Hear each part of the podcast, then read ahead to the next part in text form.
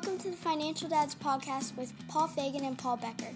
This podcast is for all the moms and dads out there who struggle with life's topics, especially related to family and finances. Now here's my dad, Paul Fagan. Hey, Paul, how you doing?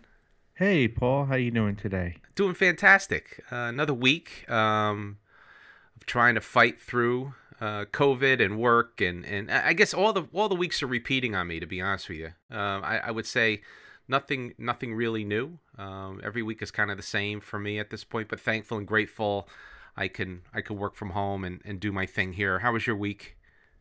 Yeah, pretty good. You know, we uh, kicked off another product uh, showcase for ourselves internally of the work we're doing within our agile world. Uh, it's going really pretty well. So keep keep keep chugging along on the train, Paul. Very cool. Very cool. Uh, today's topic is credit building and monitoring. Uh, building, monitoring, and maintaining your credit scores and the reasons why to do so. Um, but first, let's talk about some news we saw this past week.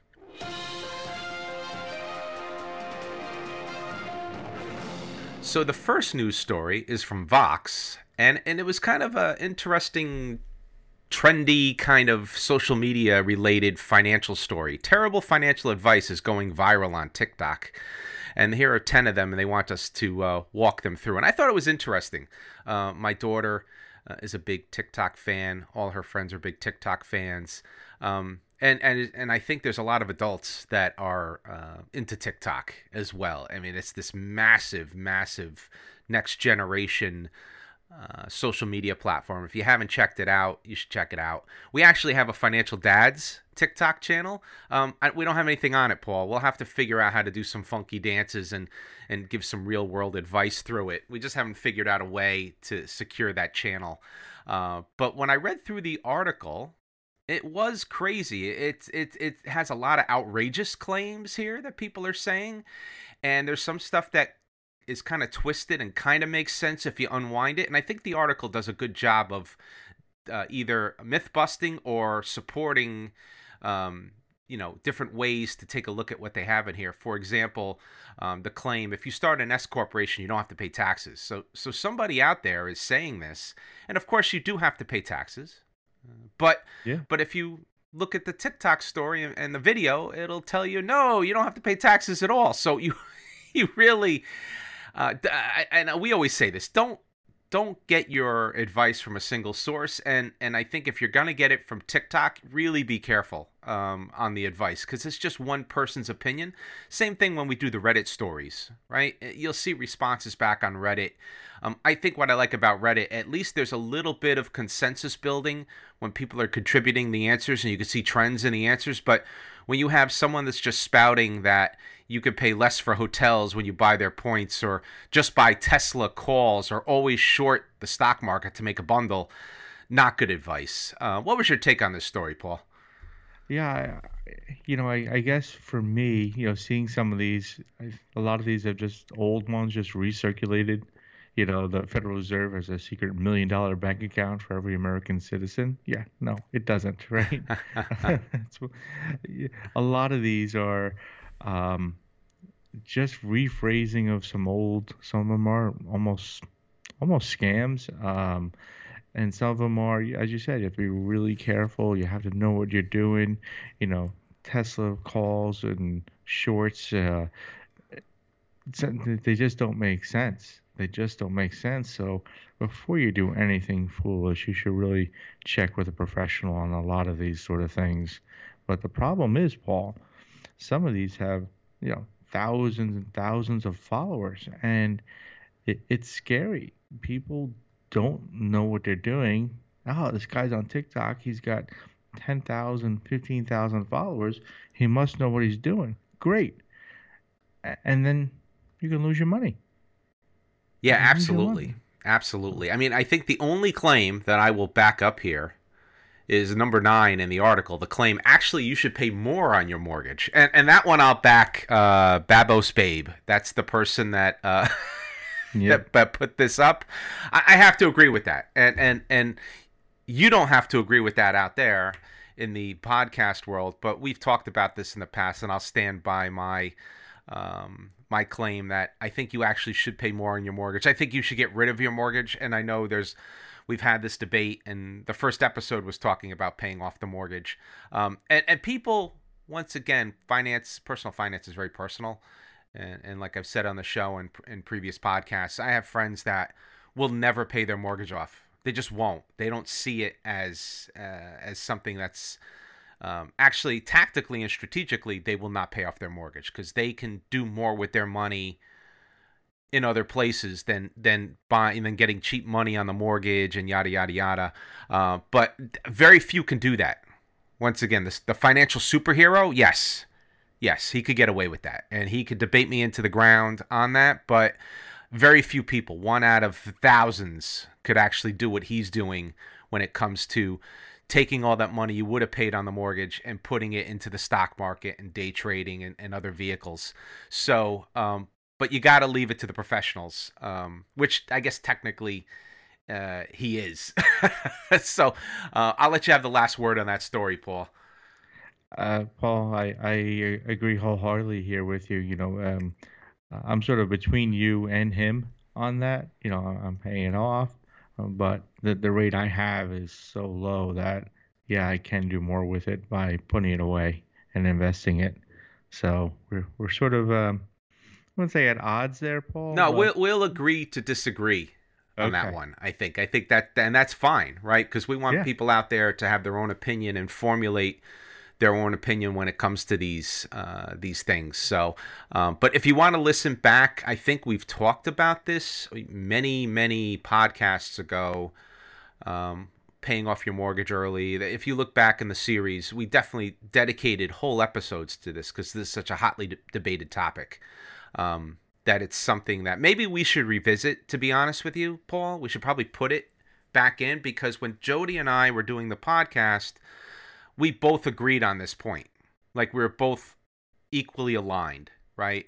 In terms of, you know, paying off the mortgage or any debt as fast as humanly possible, um, you know, without impacting your your family's, you know, basics, right? That was always kind of our mantra, but maybe we should revisit it um, because you definitely have a different opinion on it, and it would be good to get a fresh episode with some some some pushback on that um, Sure, sold. Okay, cool. Right. We'll add it. We'll add it to the uh, to the mix here. So, uh, we'll jump to the second story, which is from Tom's Guide, uh, best personal finance software of 2021. We haven't touched upon this in a while. We've we we have talked about financial applications in the past, and um, my mantra has always been: I have my Excel sheet. I use an old copy, a very old copy of of Quicken. Um, I'm not endorsing them by any means, any way, shape, or form. I think they've personally they've abandoned the Apple version, the Macintosh version of Quicken. Um, they've moved it all online, which for some people I think that's great. I, I still am being old school. I like to have my financial data in at a minimum in my own. I want to put it in my own spot where I want it, so I have it in the cloud. I'm probably rambling a bit on this, but just in full transparency, I use my Excel spreadsheet I have this um, family dashboard, I call it.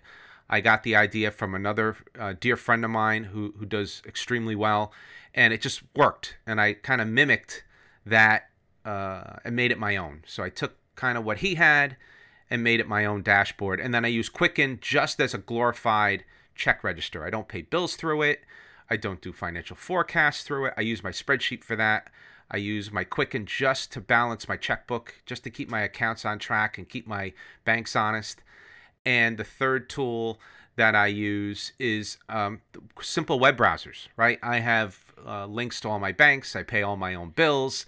I have very few that I let auto pay, and there's certain reasons why I let them auto pay, but for the most part, I get the bill and I log into the website I make the transaction, then I go into Quicken, I record the transaction, then I go into a spreadsheet which I call the monthly household expenditures, and I plot it there, and that's how we do our monthly split between me and my wife. And we've talked about this exhaustively in the money and marriage episode.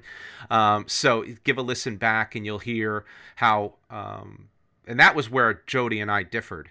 Um, the way Shelly and, and I run our financials are way different than Jody, and I'm I pretty sure they're probably way different than the way you and Janine. Do you and Janine combine your financials completely? Yeah, yeah we're very different than the way you do it, Paul. Yeah, we, we don't we don't do that. we have So one set of accounts that we use. That's it. yeah, we have accounts all over the place. So it but for us it works.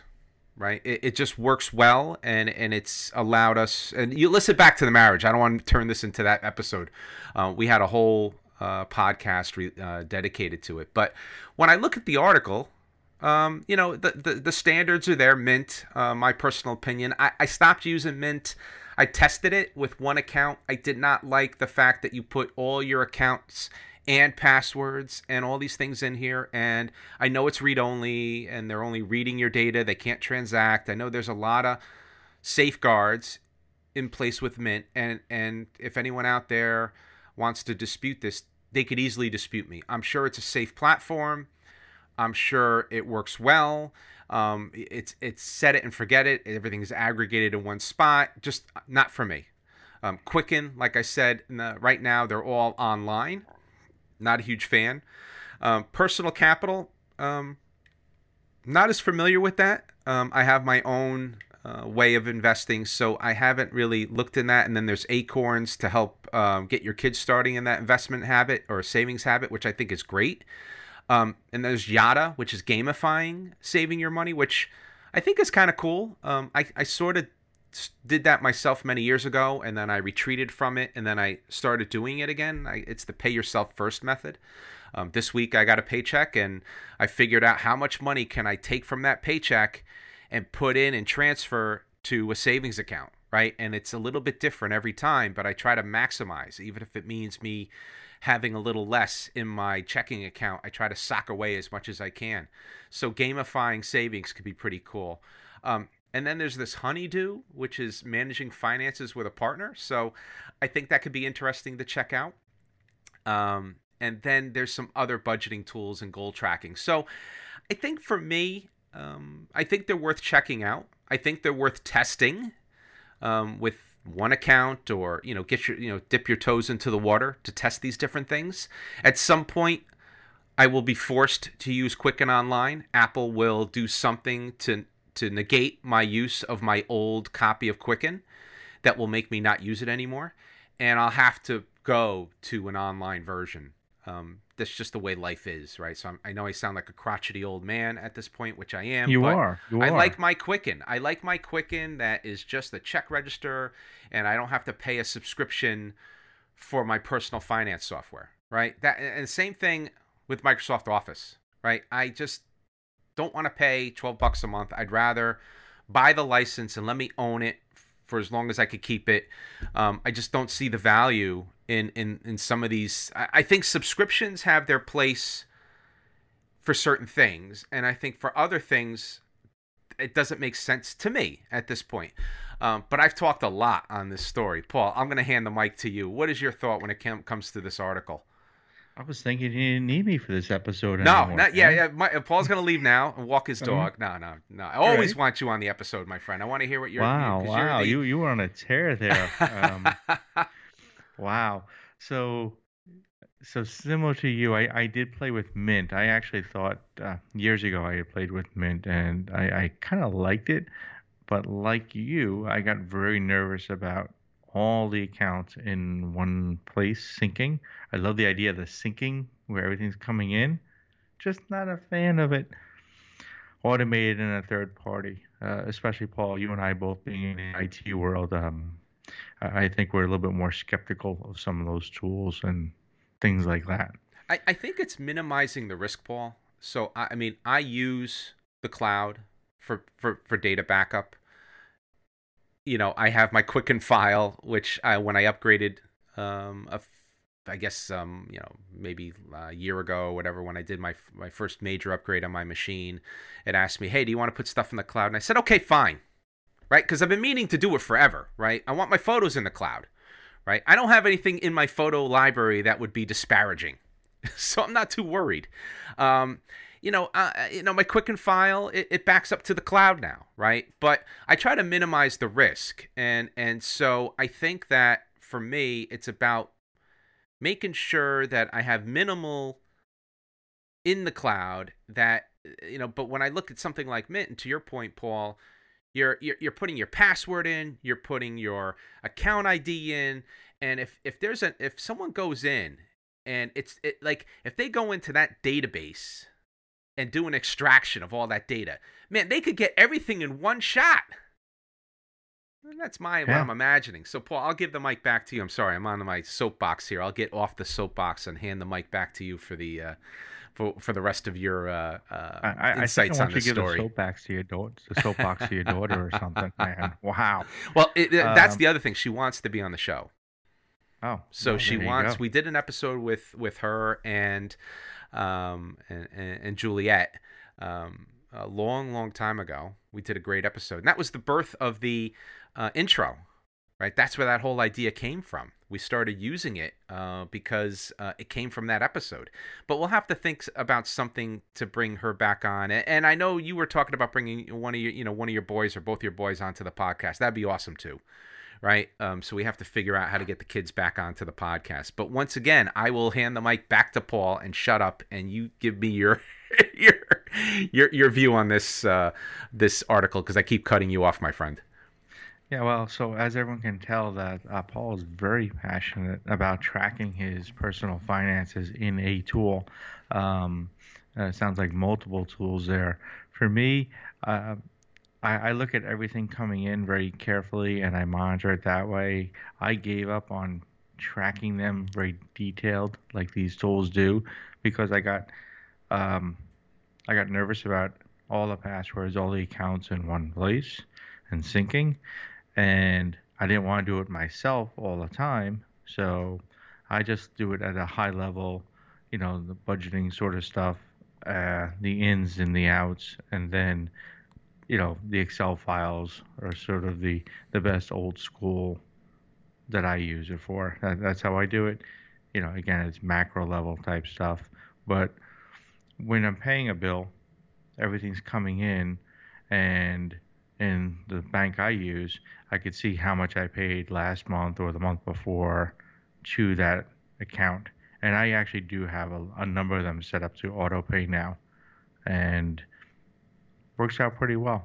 Works out pretty well for me. It's simpler, it's cleaner. I check the credit cards so frequently that I would catch it before a statement came in if there was an issue. And I did have something. Um, the end of last year. Um, there were some some uh, fraudulent transactions on the card, so and I caught it way before the statement would have come or anything.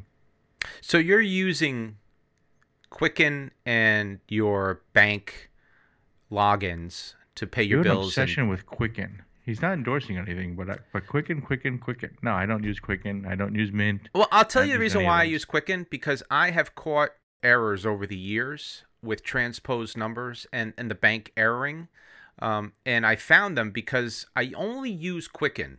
And if and, and I'm gonna say it's not because it's Quicken. It could be any tool that could do this, and it could probably be built in a spreadsheet. It's just an old-fashioned check register. And for those of you out there, you get a checkbook. They give you this this book with the checkbook, and you write in your transactions, and you do the math manually. That's what you used to do years ago. And Quicken replaces that. So I have found what I do is when I get my monthly statement from my bank, I strictly use the Quicken record for reconciliation only. So I'm not using it for budgeting. I'm not using it because I like it. I use it because to me, it makes sure that I'm able to do a checks and balances against what the bank is is taking out from me right? And i found errors. I found errors over you know over time whether they their their scanners read a check wrong and it's off by ten dollars. I had one case where it was off by like a hundred bucks um, and i'm able to go back to the bank and and and and bring it to their attention and then they find the error. So that's the only reason why i use it. Otherwise um, i don't use any other feature within it at this point just just for reconciliation. So okay um, I'll, I'll leave it at that. Um, I, I, think we killed this article. Yeah, right yeah. We'll we'll move on. I think we're we're we're 19 minutes in, and we only got through the news. Oh my gosh! So thanks everyone for bearing with us. Okay, so now we'll jump into the weekly topic: uh, credit building and monitoring, building, monitoring, and maintaining your credit scores, and the reasons why to do so. Um, my personal situation when it comes to this, Paul, um, I've personally never been overly concerned about my credit. Um, I've never had a problem getting along uh, or getting a loan, uh, whether it was for a car or for a home. I've never worried, give it a second thought because my credit I know has been always relatively clean. Um, I don't purposefully use credit beyond my normal monthly expenses at this point, but every once in a while, if there's something that needs to a loan for something, whether it's a car or um, although even that's a debatable one now. Um, uh, depending on how I would buy it my next one. But if I needed to do a loan, I never worry about uh, the credit score. I always know it's probably pretty good. Uh, but for me, um, it's interesting because my wife's credit score is actually higher than mine because we have the ability within our bank accounts to go to FICO um, and look at the FICO score, and hers is actually higher than mine because I think technically our joint credit card for the household, which we use a lot, is technically in both our names, but her name is first on it. Mm-hmm. And I think that has something to do with it. I think she's the primary card holder on the joint account, even though it's in both our names. It's very interesting. Um, and then, you know, I do check my credit score every four months using annualcreditreport.com, which is the only um, uh, link that I found that is truly free and it checks against all three of the major agencies uh, Equifax, Experian, and TransUnion. Um, and I'm also very surprised when I look at those reports that I still see stuff there from many, many years ago. Like I bought a really expensive uh, TV. Uh, very dumb thing to do, but I bought it from PC Richards and Sons, which is a, a, a electronics store here on the East Coast, and I, th- that that account is still showing in my records, which is amazing to me. So it just goes to show that the credit bureau agencies and reporting is very sticky. Whatever you do, if you miss payments or you have good credit, it, it, it always you know it, it, tracks it for many many years. So that's kind of my the way I look at credit. Paul, what's your take when it comes to your current situation with credit? Um, well, if you ask my wife, I'm, I'm sort of obsessive about my credit score. Uh, so kind of like the last one where you were obsessive about uh, Quicken and such, right? I, I'm much more obsessive about my credit score. A uh, couple reasons why. One, I, I want to know. Two, I've had issues over the years where someone tried to steal my ID. And uh, so ever since then, I've become obsessive with it. And in fact, I keep myself generally locked down so no one could just open up any credit in my name. They have to verify me. Um, that's what I do. I do check it. I actually use a tool called Credit Karma. Uh, I use it as an app on my phone. And even that, I like the way they do that app. Not only do you set up, but you have to verify yourself with either PIN or Face ID just to open the app. So if I hand you my phone and you go to that app, Paul, you can't even get in, right? Even though you're right with me, I'd have to verify it. Um, I, I found the, the credit rating interesting over the years. One of my first jobs out of college was um, I was working at a bank, and I bought the new car a few months before that at a, when I was working somewhere else, and they called me up. HR called me up, and they said to me, um, "Are you okay with you know with with your car loan payments?" Like, what do you mean? Yeah, I'm fine. I mean, if you want to pay me more, I'm more all for that. And I said, no, we just looked, you know, based on what you're making and the car loan payment, you know, we just want to make sure you're okay with it. Because they ran a credit report on me. Mm. And a lot of employers will and do. Now, obviously, I was in my early 20s at the time, and uh, things were different back then. But it really does matter. I mean, your, your credit rating impacts your your insurance rates, your auto insurance rates. So they have a direct correlation. If you have a lower credit card rating, lower FICO score, and credit rating, they're gonna you're gonna pay a higher rate on your automobile insurance. Just a fact. They all do that. That's how they do it. Fortunately, as you said, Paul, there are a lot of ways to get access to that information free. Um, you check it every quarter. I probably check the two in Credit Karma um, weekly, mm. and then I also check my FICO score, which is a different one, um, through the credit cards. As you were saying, you can go on like um, I think my Discover credit card. That they show you uh, my bank. They show you the credit score. So there are a lot of ways to get to that. So I, I become quite obsessive with it. Uh, another example here. Now, see, I'm on my soapbox. Is when my sons were going to college, uh, when the older one was gone, we got him a credit card. Good thing to have. You know, one, start building credit, and two, you know, for expenses. This way, he has something. And I was a co-signer on it. It's a very, very low uh, credit threshold. It's uh, six hundred dollars. Okay. He bought something.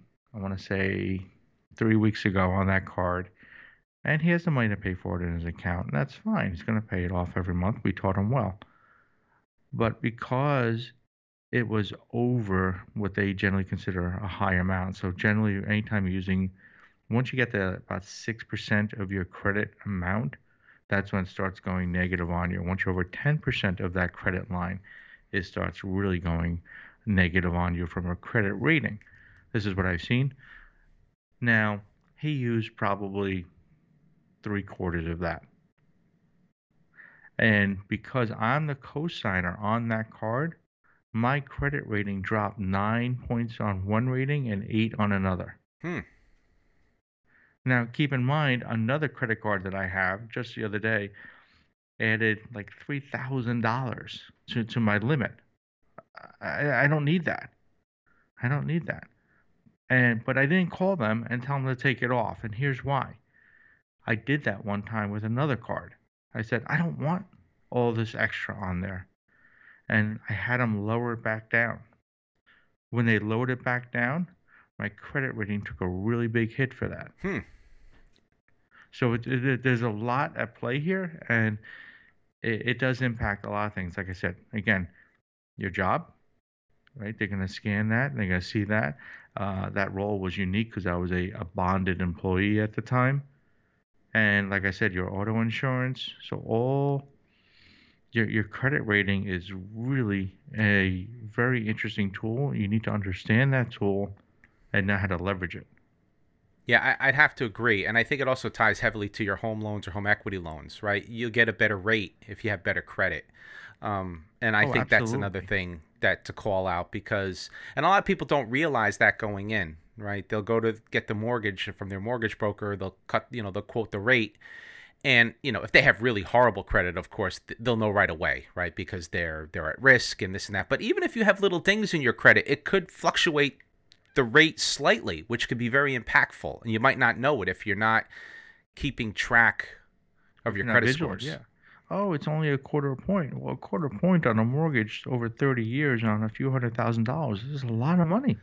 It is a lot of money. Yep, and and that's why you have to to watch it very closely. I, you know, Paul, I didn't realize that you were as knowledgeable on this subject. And I guess if I had my ID compromised, like if my identity was was stolen or compromised, I think I'd be in your your seat where I would want to monitor it very intently. And who knows, I want to knock some wood here. Hopefully it doesn't happen to me, but I could see why now you watch it so closely. Um, can you can you would you elaborate a little bit? So when that ID was compromised, right? When you found out, like what were some of the steps you had to take? You know, you talked about credit freeze. I don't think a lot of people out there know about this, right? Like can you maybe spend a couple of minutes telling us how how Sure. how that went and what you've been doing, you know, in terms of those preventative measures and dive into those a little bit more? Yeah, sure. So, uh, believe it or not, I actually keep the toll-free numbers for all three credit reporting agencies in my cell phone. Okay, I told you I was obsessive about this, and, and I do that so this way I can at any time just call and freeze my accounts. So what a freeze does is it allows you to block any new credit, uh, anyone from opening up credit in your name, unless you verify. Again, that's phone call uh, from the from the credit company requesting it, and then you can generally your social, your and so you have to verify like pay stubs, things like that at times to make sure that it is truly you opening up that credit. So it's really um, it's very stringent. A lot of the times they'll only put it on a freeze for six months. you can always continue to redo that, but um, But what does the freeze actually do? So it prevents anyone from opening up any new credit lines under that name. got it. It's frozen. Like I couldn't go to PC Richards and open up a PC Richards credit card and buy a TV. Now, if I already have the credit card, it lets me use it, absolutely. But it won't let me open up any new accounts. Heck, you I don't even know if you could open up a bank account when you're on a freeze like that. You probably could because it's not credit, um, but a credit card, yeah, you absolutely would not be able to. You have to verify everything that it's truly you. So it, it, was very interesting. Um, and again, they didn't get very far, uh, knock on wood, any time with that. Um, but it, it was it was scary. So I immediately just called all three agencies, locked them down, so no one could do anything. And I, I've kept it. I, I keep prolonging the locks on them, so no one can do anything. So when I go, you know, you go to a store, Paul, right? Say you go to Home Depot, Lowe's, whatever, and ah, they have a special on I don't know, an appliance. Well, if you use the their store credit card, you get an extra X percent off. And innately, I want to save that few percentage points, but it's it's actually sometimes to me it's not worth it um, unless it's a really big expense. Would I do that? Because the hassle I know I'm going to go through just to get that credit card open, it's not even worth it for me. I I, I, I just don't do it. Like nope. I just say no. I have enough credit cards as well, and that's it. Yeah, And now so many of the stores, so many of the credit cards have varying points you can use. Oh, you get between this month and this month on this credit card, you can get save an extra. You get three percent back at home improvement stores. Normally it's one percent. Okay, cool. So I'll make sure I use that card for that, but I don't open up cards just willy nilly at all or anything. Yeah, that's interesting. I mean, for me, I remember a long time ago, we opened a department store card because we were buying a sofa, and and and the money, the math worked.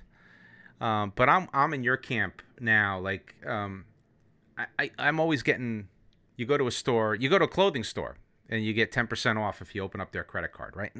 Not worth it, right? Like, uh, Banana Republic or or um, you know. Um, Abercrombie and Fitch, they're always pushing f- to get a credit card, right? And and and it's enticing to your point, and I could see how people get sucked in to that. But to your point, I, I don't want to go through the hassle, and for me, I don't have anything f- frozen, right? So I could just go do it, but I still don't have a desire to have just another credit card that I have to worry about.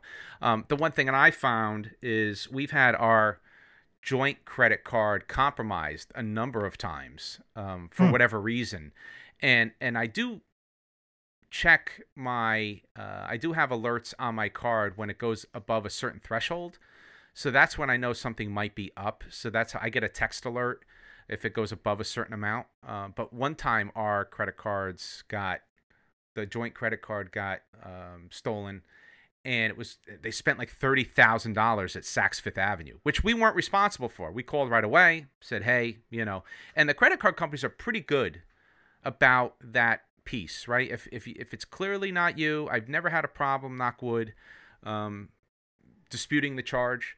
Uh, when it comes to theft, that kind of thing. But it is funny for Saks Fifth Avenue. I think that happened like five years ago. And every year now, we get like their Christmas catalog, like in a like a gold box, like with ribbons. on it. It's crazy because they think I we actually spent that money. The marketing department and the fraud department didn't talk. Yeah, they didn't guess, huh? talk, right? They they didn't talk. So it, it's just kind of funny how that how that works, right? So, um, I mean, one of the things maybe we'll just kind of switch switch gears here to some of the educational pieces, and we talked about it at the top of the of the podcast, right? The three main credit agencies that I'm aware of are Equifax, Experian, and TransUnion, and and all three have their own way of determining, you know, and and and pulling the the score, or not pulling the score. I shouldn't say that. pulling Creating the, the score. data, right? Pulling that data. Uh, because some may, you know, one might have an error where the other one might not, right? It's very interesting how those work. Uh, They don't really necessarily talk to each other and keep in sync. Is that correct, Paul? You you know more about this than I do, but I know there's these three major ones. Yep. And through annualcreditreport.com, I'm able to I have it in my calendar every 4 months. It gives me a reminder and and I set it up many years ago and I, you know, I'll download the Equifax once a year, I'll download Experian once a year, I download TransUnion. I download it, create a PDF, methodically scan through it and then just dump it into a save folder on my computer and and I wait for the next one. So Knockwood, that methodology has worked for me. Um, you know, I also have thresholds on my current accounts that tell me if, if fraud is happening, but I don't have a credit freeze, right? Um, I don't have that. Uh, but Paul, what what is what's your take when it comes to the three main agencies? Did I get it right? Are there other agencies? And I guess there's FICO. No, no, those are three. Those are three that that are out there. Um, yeah, was, uh, one of them changed their name a number of years ago as well because there was an issue. Um, but the, you're right; they all do use their own secret sauce to compute that score, and the scores are generally relatively very, very close. Um, like I said, mine went down by nine points on one of them, but the other one only went down by eight. Now, what's really interesting is the week before, I actually sent you a chat of this one of my FICO scores uh, was uh, an 850, right? It, it, was full, it was maxed. And then again, like I said, I, and then the next thing you know, I'm losing nine points because my son used his credit card. um, so my, my son apologized, like, I'm sorry, I'm sorry. like, oh, it's fine, you're allowed to. It's just, it's just interesting to me how it, it's such a small percentage of my available credit. And it's having when when you think about it, a ten, you know, not ten percent, a one percent impact on my overall credit score. So it, it is very telling how just one little thing can have that impact, and if it's more than one thing, if it's a second and a third and a fourth thing, that's how you really get yourself in trouble. And it's hard to dig yourself out of those holes. It takes time. It yeah, really and, takes time. And now, what's interesting, Paul, just for everyone, you're entitled to a free credit report from each agency once a year. So, Paul, what you did is, you know, okay, every quarter you're doing one or whatever, right? Or every X number of months, let's say you're able to keep it by doing it free. And when you go to these services, they all want you to sign up for their premium service. I don't know. I don't think you really need it. Everything I can do with tools that are out there, your bank card, your bank account, your credit cards, tools like Credit Karma, and there are many other tools out there that do that. Yeah, I don't know if you necessarily need to pay for that, but you certainly don't need to pay if you're putting it on freeze or any of those things. And they make it really tricky on their websites to uh, try and entice you to the subscription service. And when we talked about subscriptions uh, a few episodes ago as well. So don't don't fall for that. Sorry, Paul. Go ahead. Yeah, no, no problem. Uh, the Credit Karma is that a paid service or a free service? No, it's a it's actually a free service. Um, they do have ads on it as far as hey, this credit card might be good for you and things like that. Uh, I've had no problems with that tool. I do actually like it a lot. Um, so that's what I use religiously. Like I said, at least weekly. How's that? Very cool. At least weekly. Very cool. Have you ever had errors on your credit report that you've had to fix? I don't think I've. I'm trying to think back. I don't think I've had errors. The only error I had was one time I uh, my brother, my older brother, had uh, given me put me on his as on his credit card account as a secondary holder. I never used the credit card at all ever. Um, I think he was doing it to be nice, um, but I never used it. And it still showed me as having an address at his address. Now, this was a long, long time ago, and he had since moved out of the New York State area and moved to another state. And obviously, that credit card followed him. For the longest time, that address was listed on my credit card on my credit reports as living in that state. I've never lived in that state. Hmm. So it, it, that was the only um, sort of oddball one that I've had. Did you go about fixing it? I did. I, I called them up, said, I never lived there. Lived in New York State my entire life. And that was from my brother's credit card back from probably, I don't know, 1995 or something. And they, they fixed it. Interesting. Interesting. I know there's a whole process for fixing errors, um, especially in the credit itself, right? So I know if you if you look at um, you go to usa.gov slash credit reports. You, you could get more information on this at a more detailed level. My understanding at a high level is if you have a major error in your credit you can uh, send note you, know, you can send a letter to both the credit agency that reported it plus the the the, the uh, and plus the company that reported that bad credit, whether it was Mastercard or a department store account or whatever, and then they have 30 days to respond and and and if you have a credible case, uh, in most cases, um, if you follow the procedures that are outlined for fixing errors with that particular agency, they'll resolve them right in in a decent amount of time. I, I think that's that Correct. that's kind of key. Um, yeah, but it but it is a very prescribed procedure, right? Yes. Step one, step two, right? There is no wiggle room on the procedure or the uh, verification process. Yep. Yep, absolutely. And I think the last thing we maybe want to talk about today is is the is the FICO, right? Because everyone talks about the FICO score. And I'm not an expert on FICO, Paul, by any way, shape, or form, but that seems to be the magic number, right? When you talk to people, you talk about credit, FICO is that one-stop shop. And and I forgive me, I probably should do more research on that. But I, I guess that's is that a separate agency or is that deriving the score from the other credit agencies like i know that's another one where there's been whole documentaries on trying to unwind the secret sauce of the fico score because people kind of don't know they've guessed what goes into it um, and and that's what's been interesting Suze Orman used to be a huge proponent of checking your FICO score, and I think she was tied to them in some way, shape, or form. Um, uh, somehow from a relationship perspective. If I'm wrong, I, I don't want to be sued here. That that's what I'm thinking, right? It's just one lowly podcaster's opinion. But are you familiar with with some of the um, the mystery around the FICO score? Um, I'm really not, other than it is the predominantly used tool out there for, you know, evaluating you as a financial risk. That's what it's about right? This is all about companies protecting themselves to make sure that if they're going to give you credit on stuff, you, you're you're worthy of that credit, or they charge you a much higher rate because you're a higher risk. Again, same sort of stuff here, but uh, I'm not, you know, familiar with the inner inner workings of it, other than it is the primary tool that's used out there for all of it. Got it. Got it. Yeah, and and and and that's something that maybe we could take a look at in the future. I mean, we've talked a lot about you know the the why um, you want to keep your your your credit good.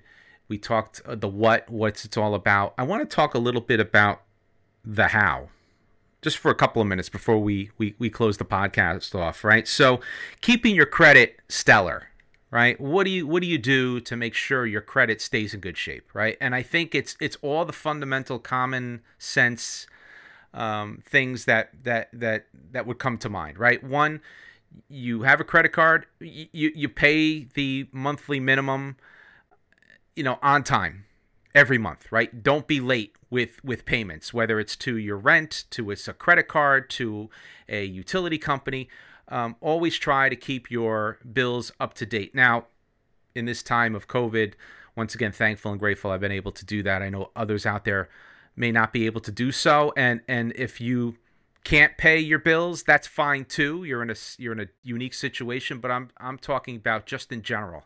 Um, assuming that you have the means and you have the money to pay, always pay on time.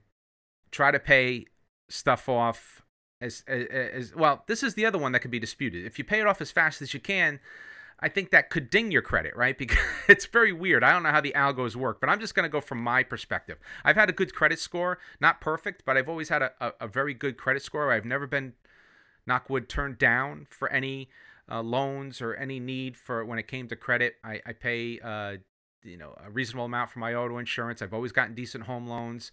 I've never got turned down for a job because of my credit. So uh, mine's not perfect, but just the rules of thumb that I do is always pay my bills on time. Uh, watch the credit report, make sure there's no errors in it. I think those are really the two common sense things: is just be knowledgeable, check your credit reports on a regular basis, and when it comes to paying off loans, you got to pay your payments on time. I think that's uh, probably the key. You probably have some other common sense things yeah, to add I do. to that. I, I think there's something sort of missing there, Paul, and that is you don't want to go over, especially that 10% threshold on a particular card.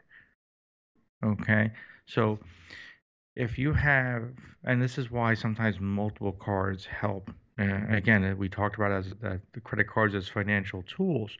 Now, if you only have say one credit card, that's the only thing you're using, well, your usage of that is probably going to hit that 3%, which is sort of, from what I can tell, the first sort of threshold, and 6% is another one, and then 10% is really, really starts to have more of a significant impact on your credit number. Now, that's just one card.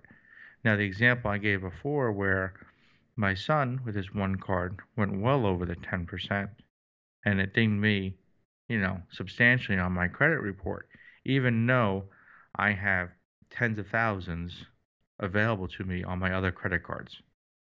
Interesting. So a a 400 I think it was like 463 dollar credit card bill on his credit card because it was using up most of that room had such an interesting impact on my credit even though my my other cards like I said have tons and tons of available credit to me but it was because it was the percentage of that card, not just the total overall. So they use both the total overall used versus available, as well as each individual.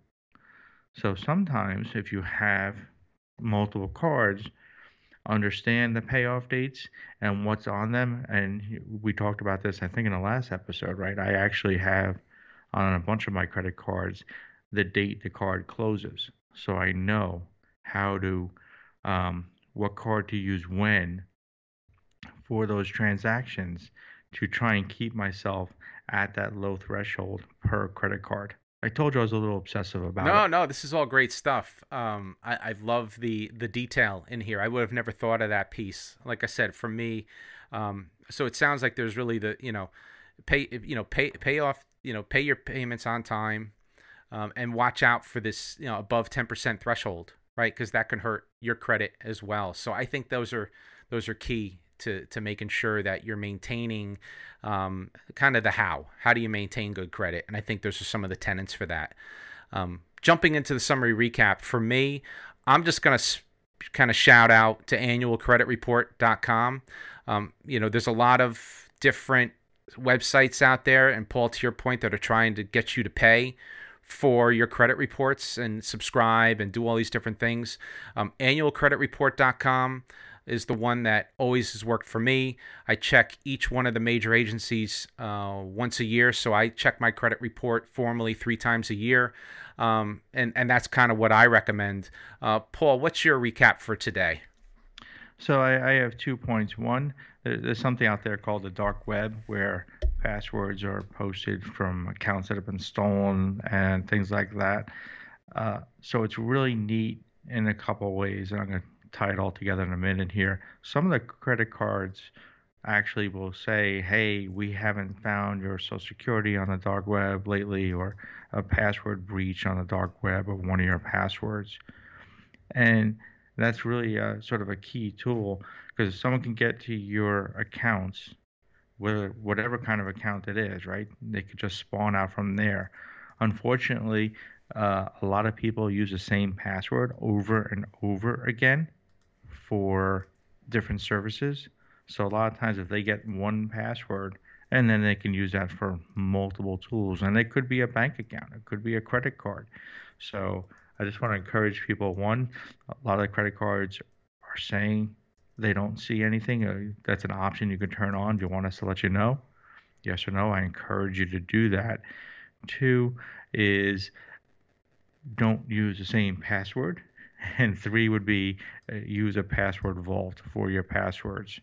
In fact, um, I was on my iPhone the other day looking in the passwords in the uh, registry of that, and Apple got really good with this. They put a warning up there and saying, "Hey, we've seen you've used the same password a couple times on this site or this site," and they they were useless sites to me.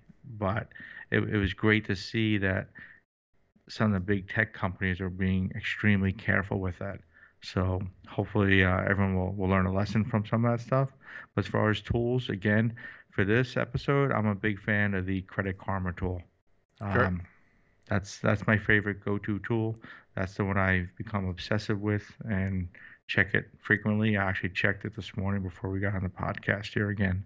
Very cool, very cool. And I did post Paul what you sent because we do prep for these calls. Um, so I sent I put the progressive.com uh, credit short, credit score in, uh, insurance scores what you should know posted that to the facebook page i am going to try to post the annual credit report.com link there i was having a little trouble posting it there but i'll i'll see if we can get that posted there so you can get to the right link to get to your annual credit report.com and i'll also uh, post the link for credit karma so we could check things out there so paul this is great um, i thoroughly enjoyed our discussion today and i'm personally looking forward to the next one Thanks everyone for downloading our podcast. If you have any questions or comments, please email us at financialdads at gmail.com or check us out on Facebook. Just go to financialdads.com. So, with that, this is Paul and Paul reminding you managing finances can be stressful, but that's why the Financial Dads are here to help you plan for success. Have a good one, everybody. Be well, and thank you.